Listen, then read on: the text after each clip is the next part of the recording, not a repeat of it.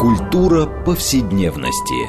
Здесь мы говорим о том, что формирует и наделяет смыслом наше прошлое, настоящее и будущее.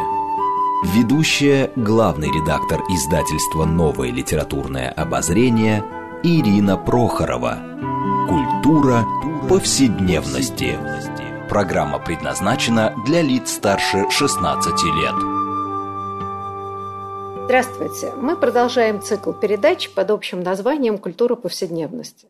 А напомню нашим радиослушателям, что эта программа посвящена разнообразным темам, связанным с нашими ежедневными практиками, различными укладами жизни, всему тому, что мы часто пренебрежительно называем бытом.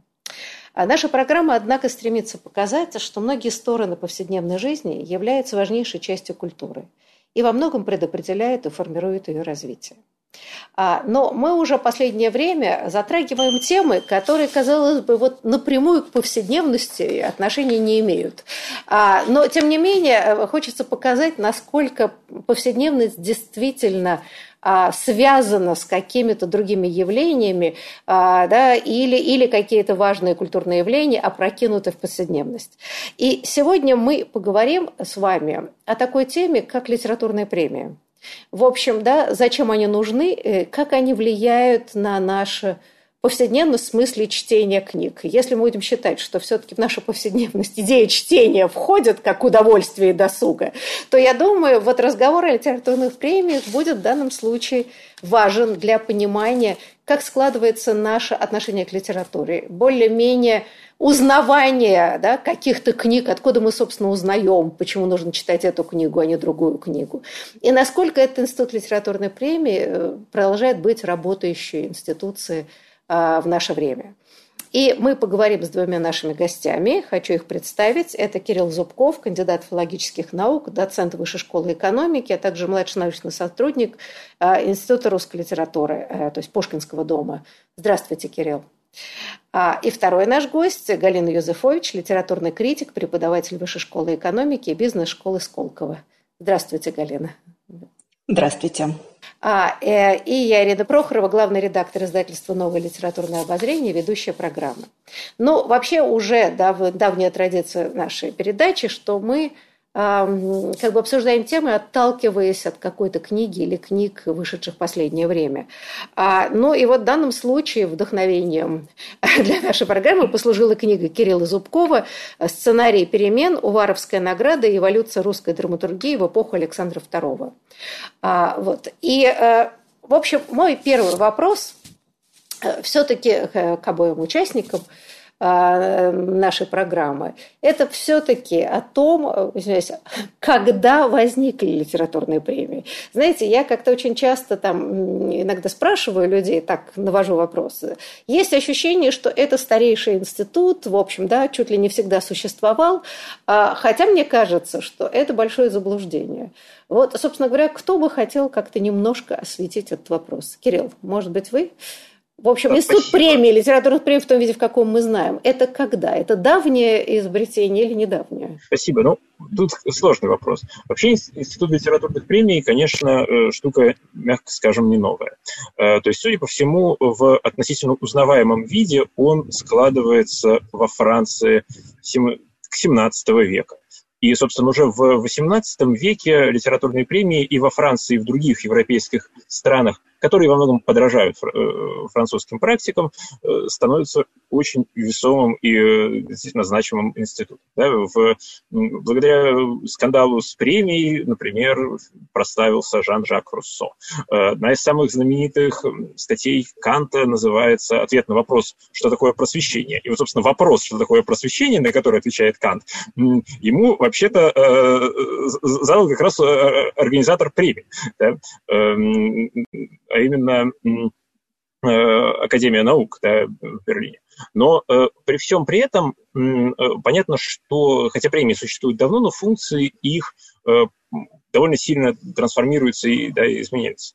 И, э, в частности, э, по всей видимости, сравнительно, ну как это сравнительно недавно, но относительно недав, не, недавняя штука, которая, ну, видимо, активно распространяется, скажем так, э, становится действительно очень влиятельной уже в 20-е столетие, это ну или в конце, конце 19-20 столетия, это, конечно, премии, которые целиком частные, потому что до этого премии они, их нельзя отделить от государства. Вот эти все награды, в которые 18 века, по большей части 19 они по преимуществу раздаются ведь Академиями наук э, государственными. И, да, ну, слушайте, я прирос, ну да, ну, например, премия Бардена кстати, в 1888 году Софья Ковалевская получила эту премию. Это не, не, не совсем литературная, да, не только не столько литература, но тем не менее.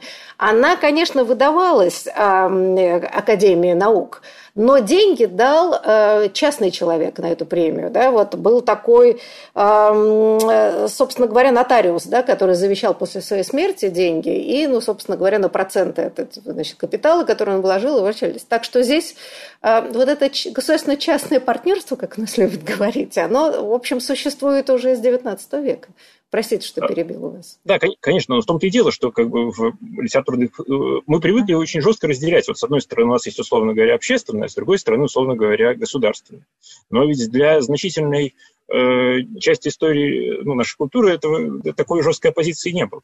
И как раз история премии это очень ясно демонстрирует. Ну, да, частное лицо дает деньги, но и э, дает эти деньги поэтому вполне государственной организации. Собственно, все мы знаем Нобелевскую премию, которая, в общем, примерно так и устроена. Да?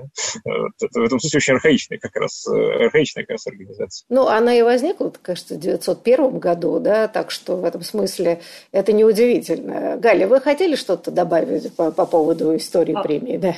Да, конечно, потому что мне кажется, что, с одной стороны, безусловно, Кирилл абсолютно прав в том, что литературная премия – это институт вполне почтенный и уважаемый, но, с другой стороны, если мы посмотрим на те литературные награды, которые сегодня живы и пользуются влиянием и популярностью, это награды сравнительно молодые, это сравнительно новые литературные премии. Я э, не так давно, совсем буквально на днях, прочитала гневную отповедь э, некоторого нашего публициста, который негодовал по поводу того, что наша Мария Степанова э, не получила награду «Международный букер». Ну, и э, пафос его высказывания состоял в том, что зачем вообще нужна премия, если она не была присуждена таким великим англичанам, вообще таким великим писателям, как там, что Киплинг не получил Букеровскую премию, а Сомерсет Моэм не получил Букеровскую премию. Но дальше шел некоторый некоторый нет, список нет, нет, людей... Букеровскую, это Нобелевскую имели в виду, Букера в 69 году. Вот, если, вот, что я и хотела сказать. Ровно это я и хотела сказать, что кажется, что Букеровская премия была всегда а на самом деле это довольно молодой институт. И да, Нобелевская премия была учреждена в 895 году, впервые вручена в 1901. То есть, конечно, это довольно большой срок, но это не а, не 17 не 18 века, когда этот институт сформировался.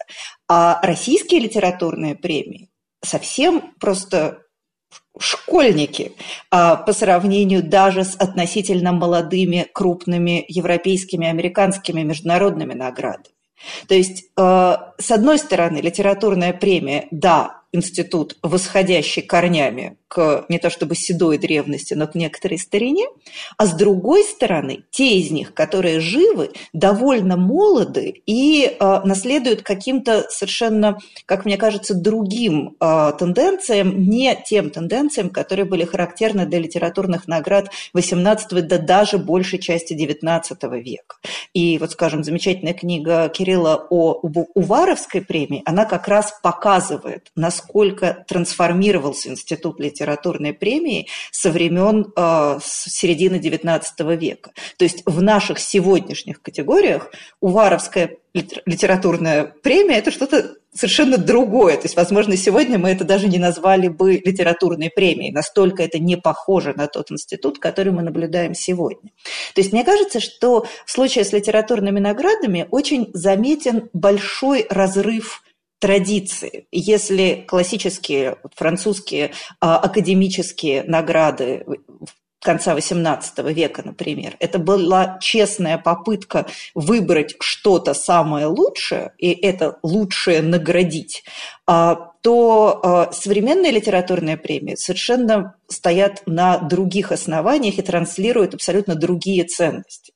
Чего далеко ходить, литературная премия НОС, членом жюри которой я имела честь быть э, в этом году. Что ж там, а разве нет попытки у литературной премии НОС новую словесность найти лучшее? Хотя бы за год. Есть, по- да? есть попытка найти лучшее среди не вполне традиционного. То есть э, мне кажется, что э, добротный традиционный роман едва ли может претендовать на эту награду, потому что у нее есть определенный ракурс, определенная специфика. Та же самая премия «Международный букер», которую действительно к огромному нашему общему, я думаю, сожалению, не получила Мария Степанова, а это не награда за вообще лучшую книгу, это награда за лучшую книгу, переведенную на английский язык за отчетный период времени. То есть э, отказ от глобальности, отказ от всеобщести, всеобщности общности. Это некоторая тенденция, как мне кажется, современного литературного премиального процесса. Вы знаете, но здесь же есть такой вопрос. Всеобщность, она вообще недавнее явление. Если мы возьмем э, те великие премии, да, которые возникали там, во Франции, Ганкуровская премия, которая до сих пор чрезвычайно э, влиятельная, массу других, то а, все-таки они прежде всего ориентировались на национальную литературу. Вот все-таки 18 век, а, ну вот Роберт Дарнтон, да, известнейший исследователь истории книги и вообще чтения, он все-таки показывает, 18 век, а, да, это трудно даже назвать литературными премиями. Там решали всю значит, систему, да, если мы берем Францию, такую одну из наиболее развитых стран тогда в литературном плане, там все-таки это были свойства цензоров, которые были главные ценители. Это не цензоры уже Николаевской эпохи и там, советского периода. И, собственно говоря, награждение или поощрение этой самой изящной словесности – это было суждение вкуса очень узкой группы людей. А вот, конечно, XIX век, и здесь Кирилл прав, определяющий, потому что если мы посмотрим на европейскую, даже российскую действительность. Но вот книжный рынок настоящий складывается в XIX веке. Во-первых, много читающей публики и грамотной. Э, в России, конечно, было меньше, увы, да, но это все-таки демократизация чтения, это реальное развитие издательского дела, появление критиков, между прочим, которых писатели изначально никогда не любили, известно дело, тем не менее важнейшую функцию начинают выполнять и так далее. То есть, да, институты премии вплетаются вот в эту галактику Гутенберга, Гутенберга и становится, в общем, важной частью такого продвижения книг. И более того, все-таки давайте согласимся, что а, а, эта эпоха романтизма порождает необходимость национальных канонов то, чего в принципе до этого не было. Да? И литературная премия – это тоже как некоторый фактор вот, вот табеля рангов. Кто у нас главный поэт или там писатель? Кто такой? И это вот, вот работающий такой механизм, собственно, выборки из большого количества прекрасных писателей, каких-то важных с точки зрения вот такой национальной идентичности. А, Кирилл, а я хотела бы, чтобы вы немножко э, рассказали нам про вот эту Уваровскую премию, потому что я подозреваю, многие связывают имя Уварова, конечно, с отцом основателя премии, да, создавшего знаменитую триаду православия, самодержавия, то есть самодержавие, православие, народность. А, вот. А, а вот, может быть, несколько слов скажете э, Потому да. что что, думаю, что вряд ли знают об этой премии. Да, э, да, скажу. Да, ну, кстати, сначала отмечу, да, мне кажется, вы совершенно справедливо говорите что, о том, что в XIX веке происходит какой-то перелом да, в функциях этой самой премии, потому что, видимо, действительно это связано с аспектом ну, экономическим, если да, вот все-таки э, вот как раз действительно при событием книжного рынка как раз вот перераспределение каких-то финансовых потоков, которые, в котором премии тоже участвуют, стало ну, одним из, э, вообще одной из основных задач так сказать, развития литературы. Да, просто э, это как бы, да, э, ведь становление профессиональных литераторов, который да, начинает жить за счет э, да. продаж книг и премии, дающие деньги литераторам, во многом, ну, как бы, да, понимают суть необходимости э, да, награждать писателя, чтобы было возможности писать дальше. Ну, да, э, да, конечно. Да, так вот, Уваровская премия. Ну, да, по всей видимости, первая литературная премия в России. Там, как всегда, довольно деликатный вопрос, кто был, кто был самым первым, но э, э, похоже, что существовавшие до этого некоторые формы поощрения в премии ни в каком смысле слова не являются, являются скорее формами ну, такого покровительства значит, со стороны государства и, в первую очередь, Академии наук. Это все-таки немножко другая вещь. Вот Уваровская премия, да, действительно, появляется в... Ну, учреждается в 1956 году, начинает вручаться э, через год, и, ну, вернее, как, начинает, начинает, начинают проводиться конкурсы через год, но вручаться она не вручается никому до 60-го года, потому что никого не считают достойным. 1860-го, на всякий случай, да? Да, да, да. да, да.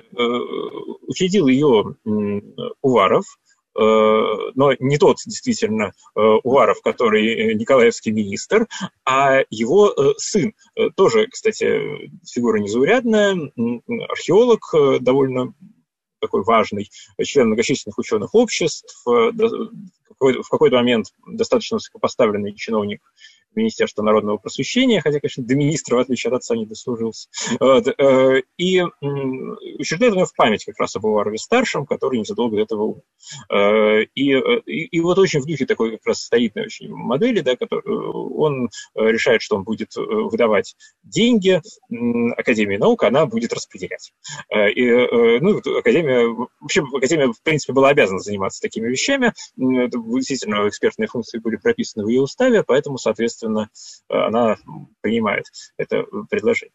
Ну и э, там очень интересные номинации, там две номинации, собственно, она в, как раз связаны вот именно с национальными канонами, о которых вы говорили, потому что они вручаются за лучшее исследование по отечественной истории и за лучшую пьесу из отечественного быта.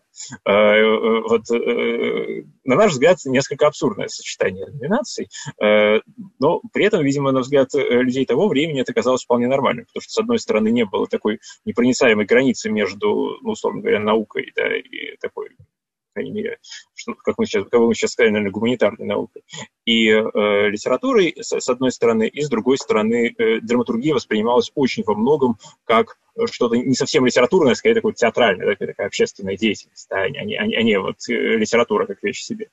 И, э, да, и, да, и э, премия, ну, она имела историю, с одной стороны, очень характерную, с другой стороны, очень грустную, немножко анекдотичную. Потому что э, она распределялась на протяжении 20 лет, и в итоге ее вручили 4 раза. Причем два раза одному и тому же человеку, нетрудно догадаться, что это был Островский. Э, и, да, и, кстати, вот, вот это, может быть, кто-то и знает, потому что я даже проверял, периодически в учебниках э, упоминается, что Островский был лауреатом премии. И даже в статье Александр Николаевич Островский в Википедии это сказано. Но вот действительно Островский был этим первым русским писателем, который получил литературную премию. Причем не за что-нибудь, а за драму «Гроза» в 1860 году. Вот. И там, на мой взгляд, самое интересное даже не то, кому ее в итоге дали, а кому не дали. Э, потому что э, там э, сохранил, сохранился, сохранились все пьесы поданные, ну, почти все пьесы поданные на конкурс, за редчайшим исключением. И это, конечно, производит довольно поразительное впечатление на современного человека, который привык воспринимать драматургию 19... Даже, в общем, на исследователей более-менее серьезного, который привык воспринимать драматургию 19 века как что-то, ну, что пишет Островский, Алексей Толстой, Сухово Кобылин, вот кто-нибудь такой. А оказывается, что там десятки авторов совершенно разных. Э, там какая-то э, статская советница Михайлова из Тифлиса, э, про которую вообще, по-моему, больше ничего не известно. Причем, кстати, очень интересную пьесу написала очень актуальную, на мой взгляд, в контексте современных всяких гендерных вопросов. Э, там какие, какой-то иеромонах, который вот не очень понимает, чем пьеса отличается от торжественной оды, но зато пишет очень много.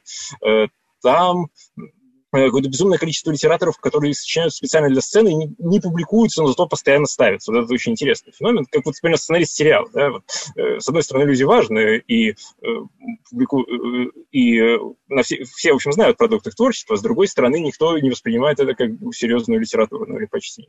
И вот, вот это поразительное многообразие э, пьес, которые попадают вот, вот, э, в Академию наук, э, занимающуюся, которые пытаются заниматься вот этими варварскими наградами, это, по-моему, конечно, ужасно интересно. Это позволяет, вот, мне кажется, собственно, для меня в этом был главный интерес премии. Это позволяет увидеть, э, как э, на самом деле работала драматургия того периода, да, какие у нее были функции, кто мог быть автором, кто не мог быть автором, кто мог рассчитывать на какой-то успех, а кто не мог, и так далее. Вот это, по-моему, делает премию, собственно, я думаю, современной, в общем, премии, на самом деле, тоже э, ужасно интересная, ужасно интересная проблема. Ну, вы знаете, ну как раз в этом смысле поразительно то, о чем пишете в книге, что э, разнообразие жанров а, да, вот как бы представленных этих пьес показывает скорее всего, как могла бы развиваться русская драматургия, если бы, извиняюсь, не было цензуры. Мало того, что, ну хорошо, премия не может дать всем, да, и премия всегда избирательна, и не, часто не объективно, да, в этом смысле, поэтому всегда требуется, чтобы было много премий, потому что вот это субъективности должны быть разные, а они тогда складывают. Но а, учитывая, что цензура существовала э, практически до, до конца, э, как бы, да, до революционной России, но потом, мы сами понимаем, еще было легче, то вот это вот очень любопытно те тренды, наверное, да, которые просто не развивались, потому что их, например, могли ну, их и никогда не поставили бы, потому что не считалось, что это достойно или морально, э, или вообще правильно на самом себе. Вот это для меня очень любопытно. А, Галя, а я хотела э, вас спросить. Э, вот э, Действительно, наши литературные премии э, отечественные, настоящие, мы советский период пока еще немножко перепрыгнем, да, потому что он довольно специфический, но к нему вернемся потом. А как вам кажется, но вот если мы посмотрим с начала 90-х годов а, и по сегодняшнее время, э, как раз количество литературных премий растет и довольно интенсивно. Вот с вашей точки зрения, это позитивный э, вообще какой-то феномен? Э, то есть мы понимаем, что сейчас можно считать это премия лучше, это хуже, какая из них так, так далее. Это тоже субъективное мнение. Но я смотрю, последние годы вообще очень много появляется премий, пусть локальных. А... Вот, вот как вы оцениваете этот? Вы знаете, э, я бы сказала, что э, мне кажется, что самый такой период динамичного роста литературных, количества литературных премий остался позади. Их очень много появлялось а, во второй половине нулевых и в первой половине десятых – а в последние 5-6 лет я бы сказала, что они, наоборот, начинают понемногу схлопываться или очень сильно маргинализироваться. То есть те премии, которые были более или менее на слуху, они уходят куда-то в область какой-то э, странной экзотики, за которой следят э, очень ограниченное количество людей. А в целом, я вообще должна сразу сказать, что я а, полагаю, что Институт литературной премии – сейчас а, только не, не, не ругайте сильно, отжил свое. Я считаю, что э, литературная премия... Такая как... не моя сцена, нас, может быть, не видят, да, знаешь, вот так.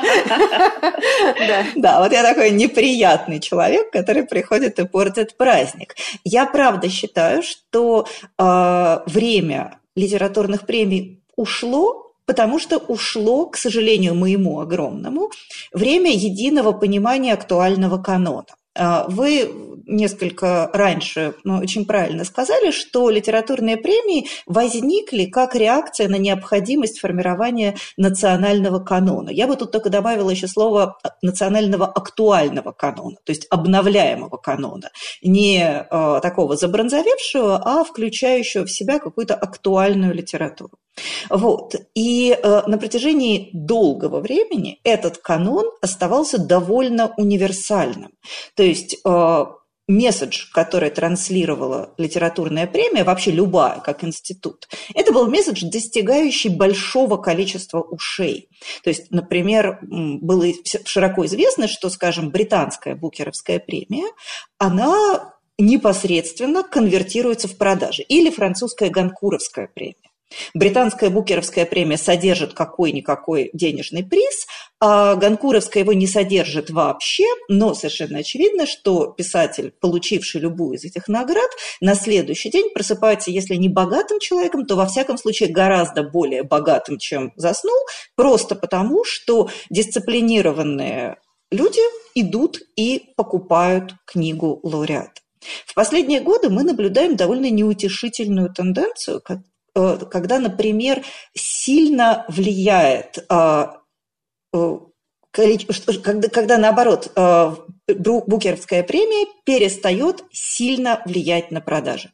Вот ужасно обидно прерываться на самом интересном месте вашего тезиса. Но вот после перерыва мы продолжим, и вы нам объясните, почему все-таки литературные премии, с вашей точки зрения, значит, отжили свое или свое отживают. Так что, пожалуйста, наши слушатели, не переключайтесь.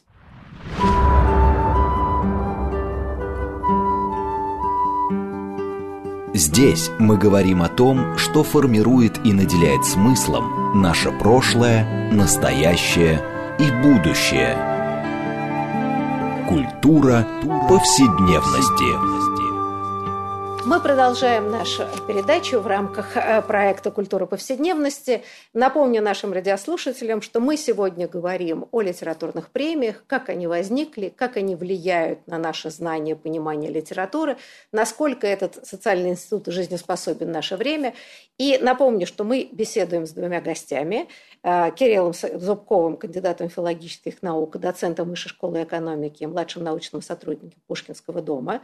Он же автор книги, который называется «Сценарий перемен. Уваровская награда и эволюция русской драматургии в эпоху Александра II», отталкиваясь от которой мы, собственно, и ведем разговор о наших премиях.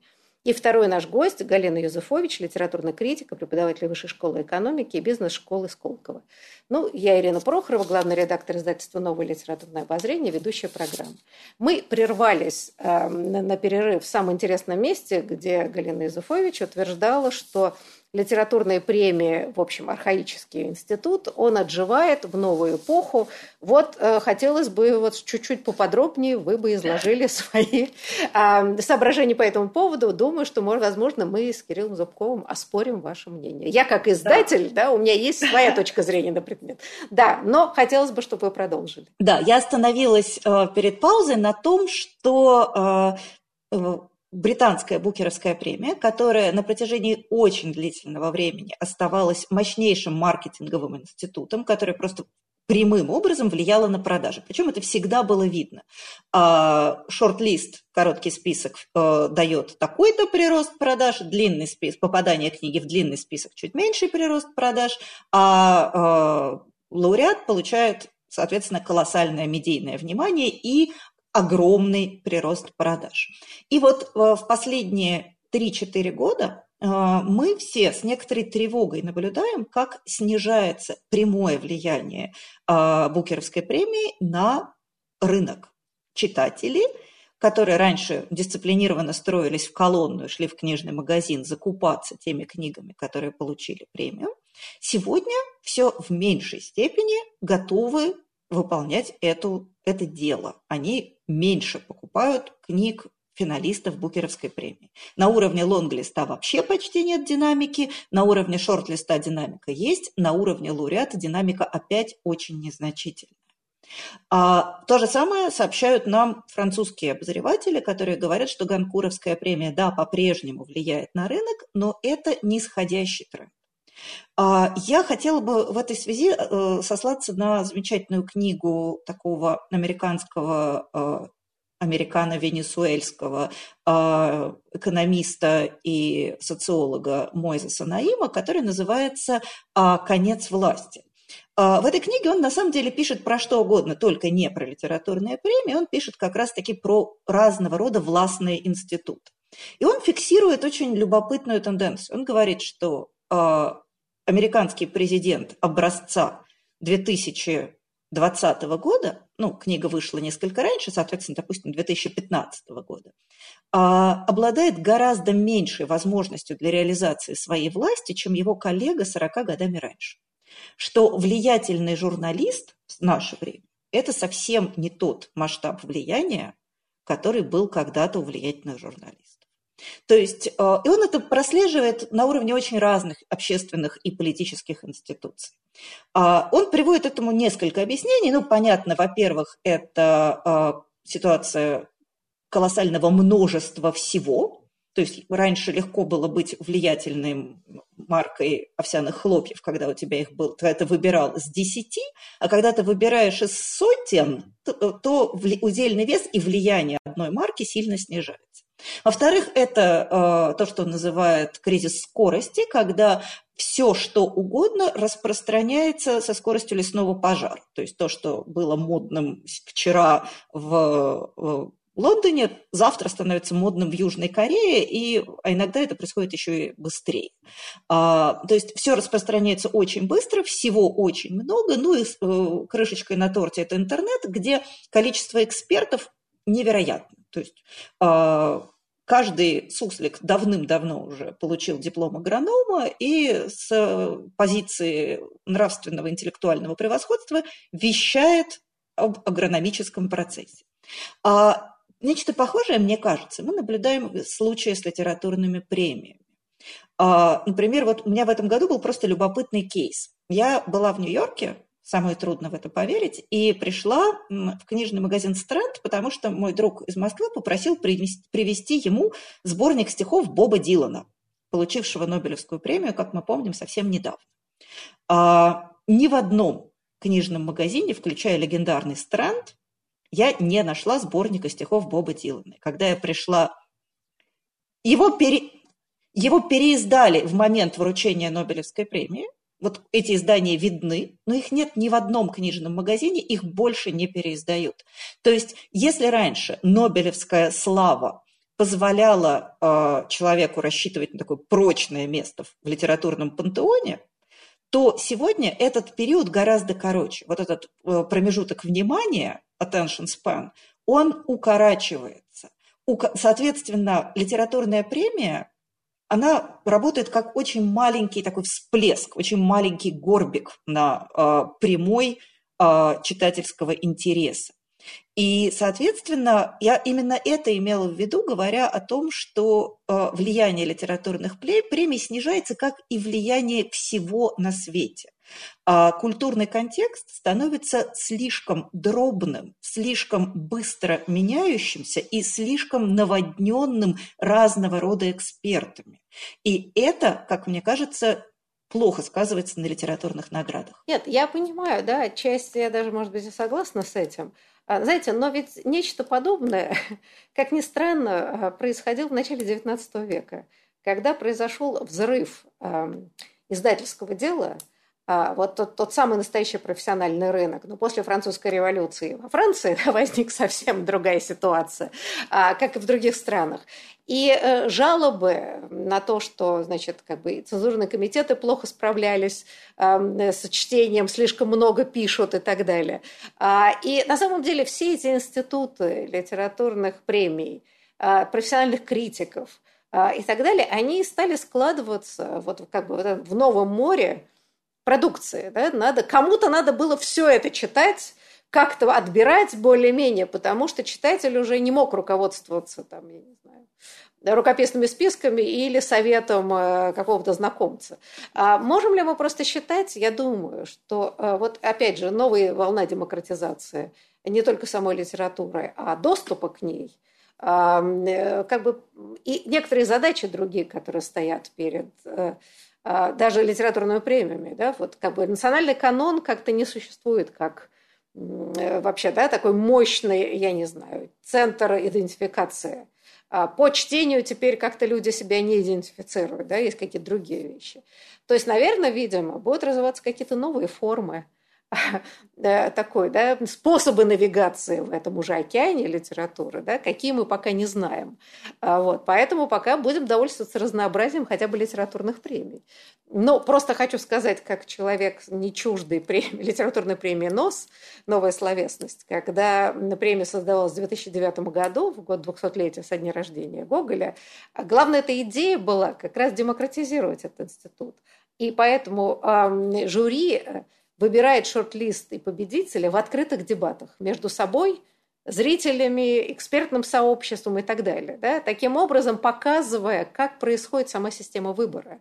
Что если не дает какие-то невероятные результаты, в смысле да, объективности, но, по крайней мере, показывает систему вкусов и суждений, что, мне кажется, тоже очень важно. Но, вы знаете, я хотела бы на самом деле вот вернуться опять к Уваровской премии, Потому что, мне кажется, мало того, что она все-таки первая была литературная премия э, в России, э, но вот сам факт очень интересен для меня.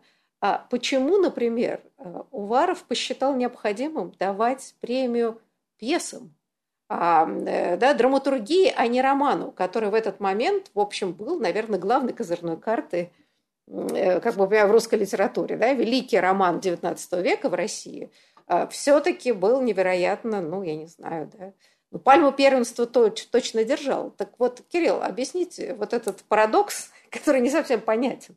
А почему вдруг драматургия? Вот у нас, по-моему, до сих пор нет ни одной толком премии. Ну, есть какие-то были или есть, которые дают за, драма... Э, за пьесы. А вот там первая премия и сразу, простите, драматургия. Вот с чем это связано? Да, это, да, это конечно, действительно имеет самое непосредственное отношение к демократизации. Да? Ну, это, собственно, то есть, на самом, ну, то есть, на самом деле две причины. Одна, может быть, не очень очевидная, но ведь вообще-то в 1956 году большей части великих романов не было. Да, вот, то есть э, у нас там, ну, понятно, там, герой нашего времени, да, Обыкновенная история Гончарова, бедные люди Достоевского. Ну, Гоголь там был. Ну, так, если считать так. это, да, если считать да, это романом, да. Но, но, тем не менее, да, вот Тургенев только, только вот начинает свои романы сочинять Обломова, еще нет великих романов Достоевского, еще нет. Толстой не то что «Войну и мир», еще даже «Семейное счастье» не написал. В общем, э, так что тут э, счастье, конечно, это. Но если бы... Вот, но была, конечно, причина и более важная, действительно связанная с читательской аудитории, что ведь э, толстый роман XIX века, э, как, в общем, основная масса, честно говоря, э, тех произведений XIX века, которые нам сейчас известны, это ведь очень элитарное чтение. Да, ведь все-таки толстый журнал, в котором, эти, в котором подобного рода произведения печатались, был мало кому доступен. Мало кому, и в финансовом отношении это было просто довольно дорого. Э, и в культурном, потому что ну, у большинства людей не было таких навыков. Это нам сейчас со школы просто как читать там, Тургенева. Но ведь э, если мы пытаемся себе представить, что мы какой-нибудь, не знаю, купец Старобря из 19 века, да, нам сразу станет не так легко это все воспринимать. И, Может, не говорим о неграмотном крестьянстве практически. А, ну это уж, я, да, ну это уж я молчу, но и позволить себе не могу такое. Да? Вот. Э, но даже если, даже если деньги есть, да, зачем просто такое читать? Вот. И Соответственно, да, и, э, соответственно, тут возникает э, э, такая проблема, по-моему, может быть, не совсем очевидная, что театр в то время был искусством, конечно, исключительно демократическим. И действительно в театр попасть было, в принципе, не очень дорого. То есть было несопоставимо дешевле сходить несколько раз в театр, чем подписаться на толстый журнал. И в поскольку это было, в общем, практически единственное, но одно из, не единственное, но одно из крайне немногих э, публичных таких развлечений, то, соответственно, в театр шли, шло огромное количество самых разных людей. То есть судя по свидетельствам современников, там как раз были и, и купцы, и какие-то мелкие чиновники, и даже крестьяне, крестьяне пришедшие на заработок э, в Питер и Москву. Э, только что священников православных не было, потому что им было официально запрещено в театр. И, соответственно, и, и, и, и в этой связи театр воспринимался как своего рода школа для народа. Да? Вот, собственно, это была вот возможность как бы обращаться к публике поверх э, социальных каких-то различий, да, по крайней мере, поверх большинства социальных э, различий. Была возможность вот, э, обратиться к залу, где в ложе сидит какой-нибудь князь, да, а где-то в райке сидит вот э, действительно маляр, вот, который вообще в основном в деревне живет, а только иногда ходит вот на заработки в, в город. И это э, была, конечно, уникальная возможность. И вот, вот и театр, и тут, конечно, театр, то есть театр выполнял роль такую, ну, как бы в некотором смысле интегрирующую. В то же время я как вопросу о том, о чем мы говорили до этого, я как раз думаю, что, может быть, сейчас как раз время выполнять роль такую дифференцирующую. Да? То есть не чтобы все покупали что-нибудь, не чтобы все что-нибудь смотрели, там, читали и так далее, да?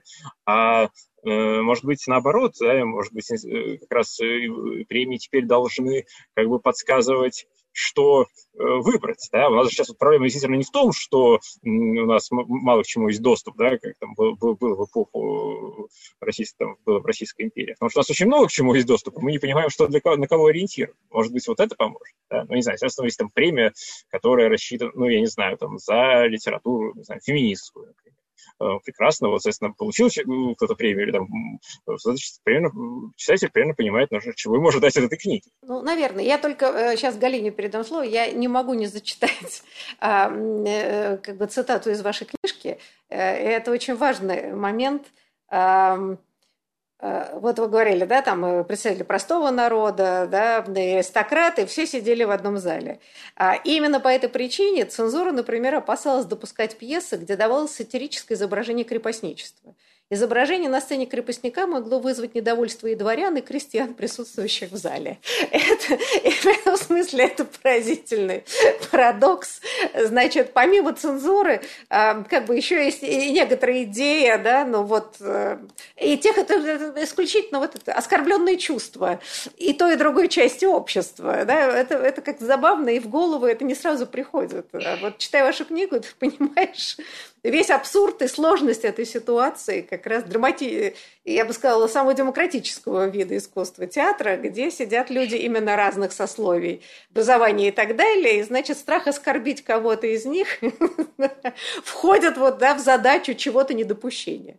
Галя, вы хотели что-то сказать по поводу... Да, я прям ну, подпрыгнула, потому что, с одной стороны, мне очень нравится и близко то, что говорит Кирилл, о том, что премия выполняет дифференцирующую функцию. А с другой стороны, это, то есть да, я бы тоже хотела так. А с другой стороны, а, мне кажется, что это э, э, буквально э, смещает премию с того вполне себе пьедестала, на котором она стояла.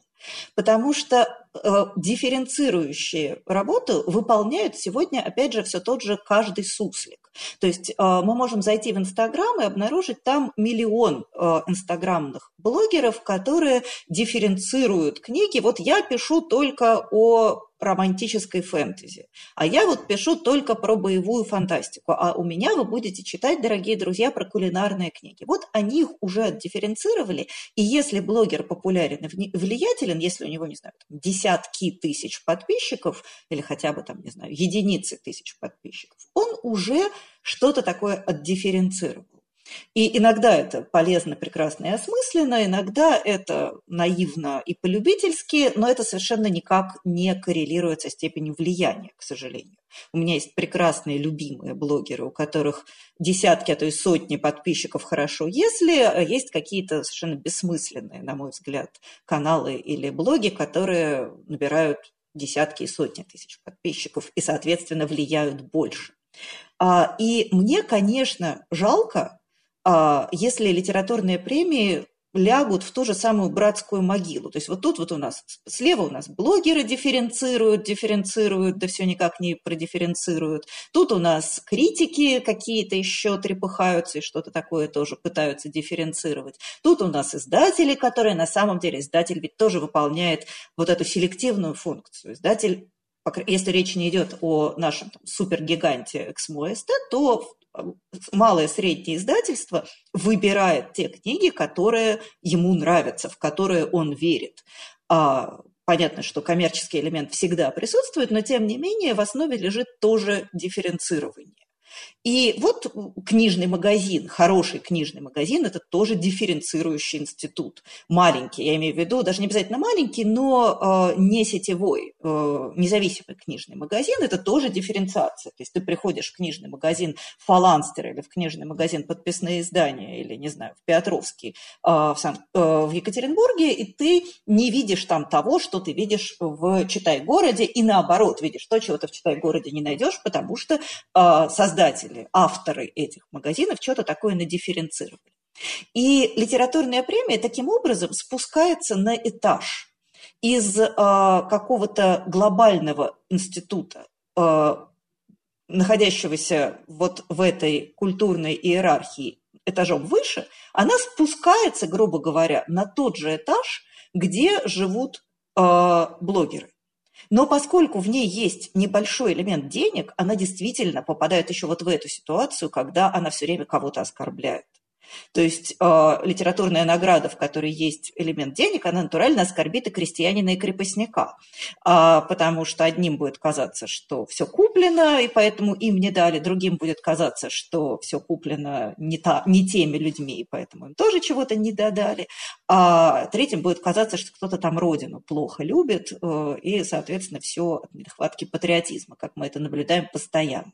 То есть, коротко говоря, мне э, нравится высказанная Кириллом идея э, селективности и э, дифференциации, но это означает, что литературной премии как институту придется снять корону. Придется перестать себя видеть как такой мета-институт, а признать, что да, мы работаем в том же поле, где работают издатели, критики, блогеры. Мы еще один инструмент, а не главный эксперт, не главный ментор в деле формирования литературного канона. Но, знаете, даже и королевские семьи сейчас короны не носят большей частью. Что говорить о литературной премии? Знаете, но я бы сказала так, ну, Отчасти согласна, с другой стороны, есть специфика российской ситуации. Но вот советское время, где, значит, исключительно государственная премия была. Государственная премия, раньше сталинская, а, значит, потом просто государственная. Там премия Ленинского комсомола, да, но вот были какие-то такие премии государственные. Понятно, что они были насквозь идеологизированы, а, давали большие бонусы в том числе денежные, коммерческие и все прочее. Но назвать это литературными премиями да, в таком настоящем идее реального качества оценки и так далее, было довольно сложно. Да? Это было постановление партии и разной политической конъюнктуры. А мне кажется, в огромном э, как бы, проблема литературных премий в России сейчас, которая, мне кажется, все равно нужна, а, несмотря на блогеров, несмотря на, на массу других каких-то моментов, а, связана с тем, что у нас очень узкий спектр э, критических мнений. У нас, вот, профессиональных критиков мало – и обратите внимание, что в основном они кочуют из премии в премию. А, и таким образом а, получается, что при большом разнообразии премий а, критерии оценки, в общем, оказываются довольно близкими. А мне кажется, что это значительно более проблемная зона расширения да, вот этого э, критического спектра.